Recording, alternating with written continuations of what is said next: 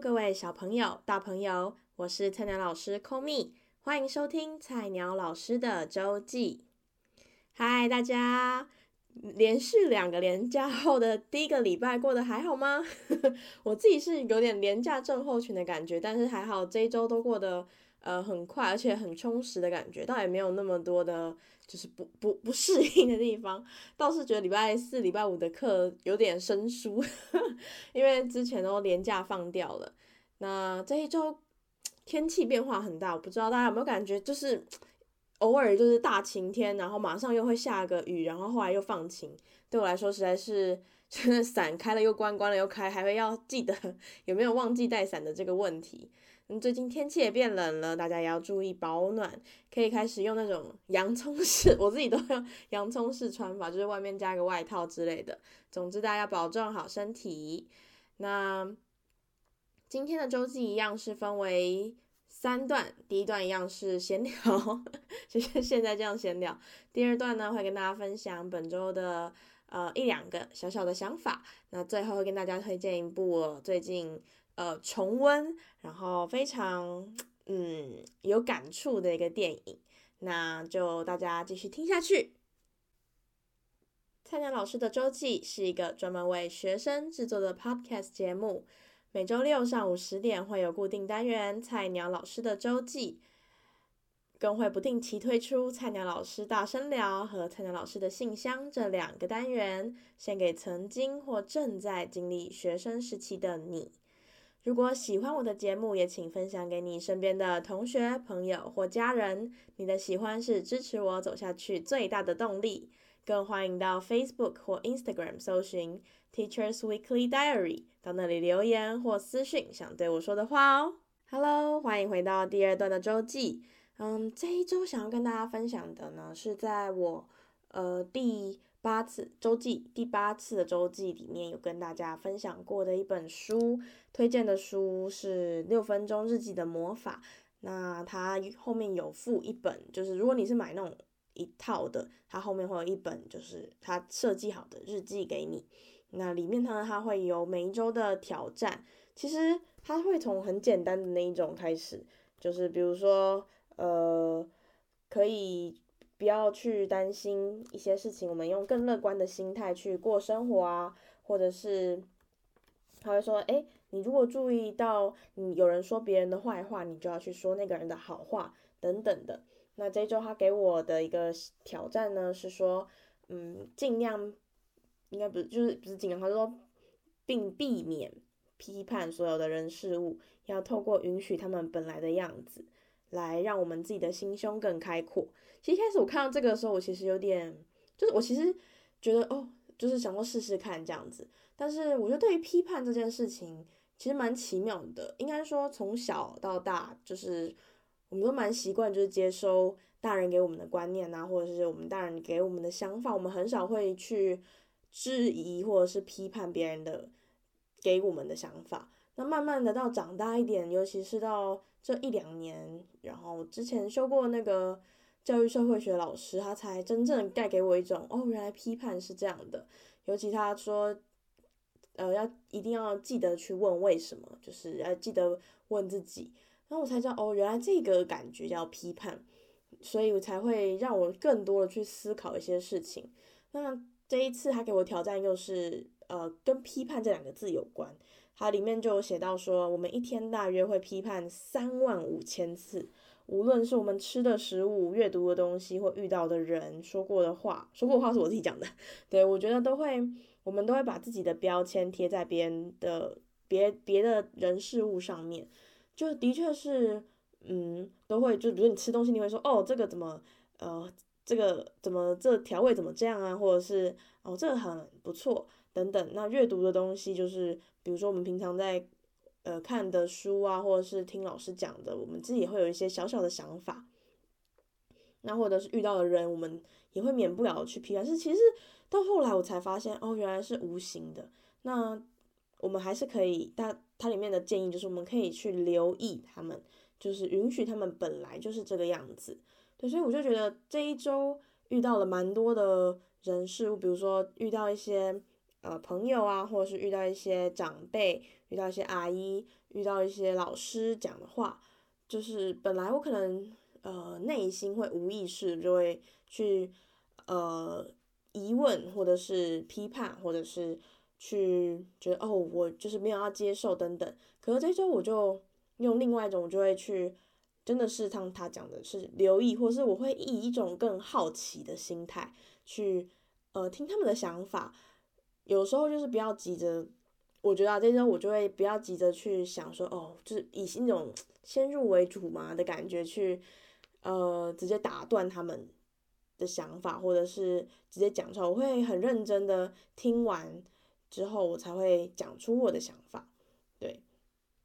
那。呃，我就想到之前在，其实对于孩子，我也是后来我才慢慢学到，就是不要急着去打断他们，或是不要急着去批评他们的想法。那那应该没有叫批判，应该就是只是就说哦，这样不对，要这么做等等的。我还就让我想到之前三周实习的时候，在上个学期我们去三周实习的时候，呃，第一周我没有去。呃，接双胞胎的课，因为我觉得那时候第一周我有点忙不过来，太就是刚进入一个新的环境，然后我们那时候很忙，所以第一周我没有去双胞胎那边。那第二周我就有回归到每个礼拜去三天带他们的行程。那我还记得，就是那时候其实就是整个人可能也是蛮一整天下来很累，然后下午在过去的时候，我可能 太急了，所以我就会呃，我其实自己也是无意识就会一直。讲一直讲，然后就说，哎，这个不要这样子，我们这样做比较快，或者是，哎，我们这个，我们先做这个，再做这个什么等等，我就发现，我那时候没有发现，我就一直讲一直讲，然后在中间的一个时候呢，我就请 Sunny 帮我拿点读笔，他们点读笔的有一个很好笑，从小到大的习惯就是他们就会，就是 Sunny 都会固定帮我拿，然后他拿过来之后，他就会。藏在身体后面，然后说：“不然老师眼睛闭起来。”我就我从第一次我就很配合的说好，然后就说：“你猜猜是什么颜色？”然后我就会随便乱猜，比如说粉红色，然后就说：“哦，不对，是蓝色。” 有时候可能猜对了，比如说我说是蓝色，他说不对，你讲粉红色，然后我说哦，粉红色，他说不对啊，是蓝色，最后就一定要有这种公布答案的感觉，这样，对，所以我也就是都会很开心的陪他们这样子玩，就算是一个中间小小调节，就是调调。嗯，一个小休息吧的感觉，就是一个小欢乐的一个记的一个时光，对，所以然后接下来再进入他们就是接下来的活动。那那一天我就记得我一直讲，然后中间我就请他去帮我拿点读笔，那他一样就是走过来，然后我就说：“不老师眼睛闭起来。”然后我就眼睛闭起来，结果呢，坐在旁边的 Sandy，我就感觉到他就是示意 Sunny 说：“先等一下。”然后说：“不老师等一下，等一下。”深呼吸，然后我其实当下我有点，呃，我有点在迟疑，说我到底要不要配合。然后，但是我就马上，我就也是没有迟疑太久，大概半秒的时间吧，我就深呼吸，然后吐气，然后我就吐气，然后大概做了三次。其实我有点讶异，我当下是有点半信半疑，他到底要干嘛？然后我当我深呼吸、吐气三次之后，他就说好，眼睛打开，然后我就看着他，他就说。嗯，不知道是你今天有一点急哦，你我们要去听，他就说要去听别人讲话，我就说，我其实当下我有点，就是完全是一种震惊，然后我有点说不出话，我说哦，对，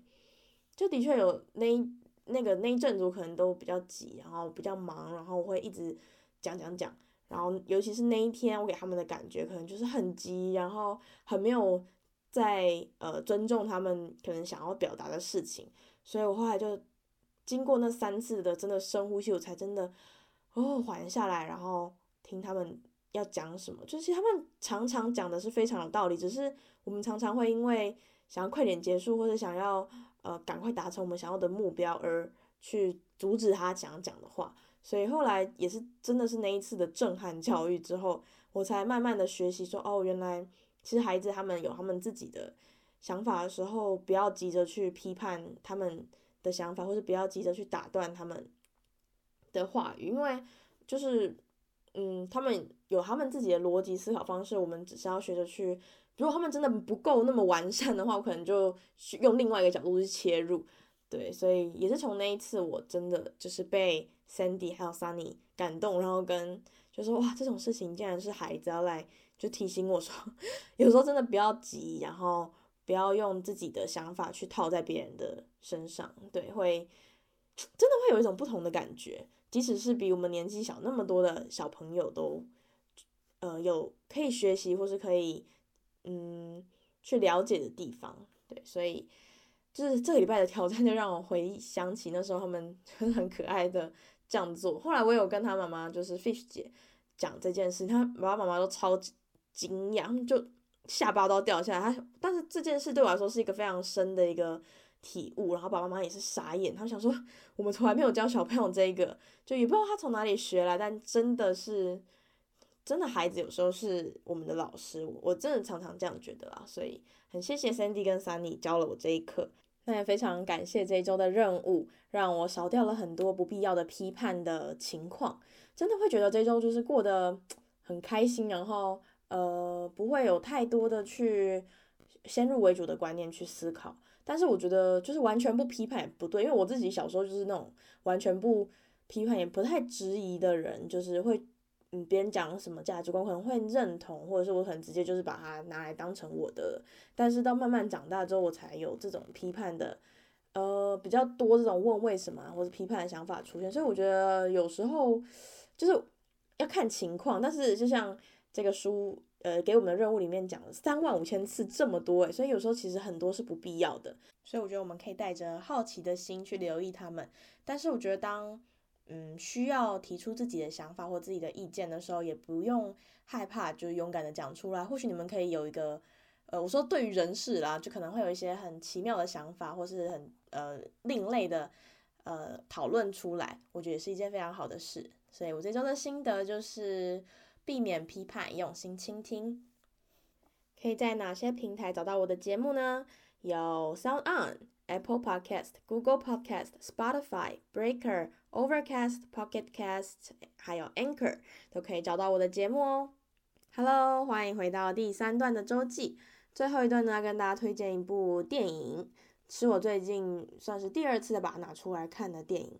呃，是我其实在应该大二大三的时候就看过了，然后那时候就觉得哇，是一个蛮酷的电影，然后后来最近就觉得诶，有点想念它的感觉，就把它重来重新拿出来看。它的片名是《最美的安排》，是威尔史密斯主演的，那里面还有很多大咖的演员。它其实是在讲一个年轻的创业家叫霍华，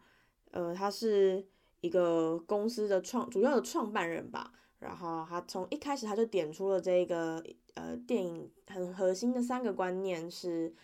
呃爱、时间还有死亡这三个概念。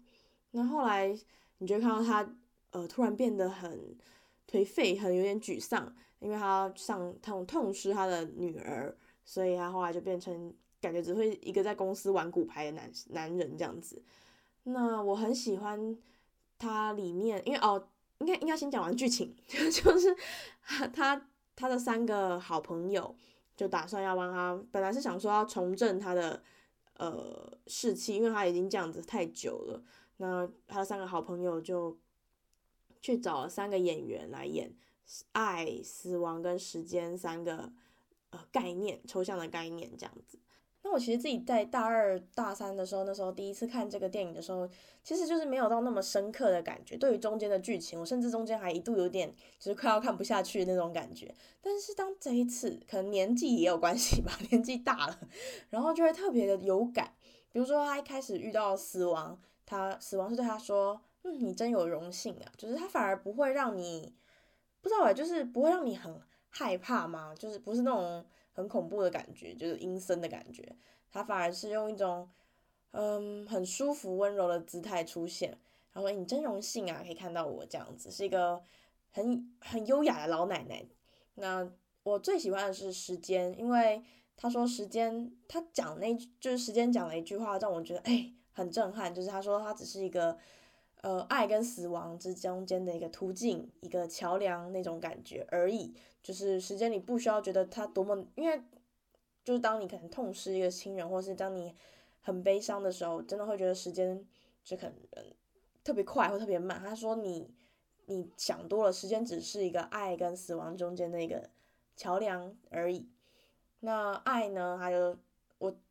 印象深刻的是，他说他不只存在在他的痛苦，呃呃，不止不止存在在他的那种很甜蜜的氛围里面，很爱一个人的感觉，同时也存在于你的痛苦中，就是你多么爱他，你多么痛苦等等的。所以，对这三个概念，在这个电影里面就会一直环绕交织出最后的结局。哦，那个结局你们一定要看到最后。那结局真的很震撼诶，就我第一次看的时候，就是中间真的就是这样看过去，因为就是你知道没有什么懂，然后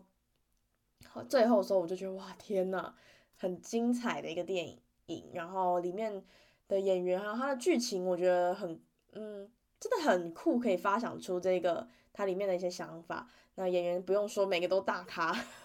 所以会看的觉得非常精彩。那也推荐给你们，在假日的时候可以把它拿出来。或许看完之后，你会有对于这三个概念有自己的一套想法，自己的一个见解，也说不定哦。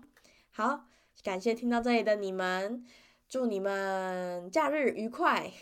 我们下礼拜六见，Love you，拜拜。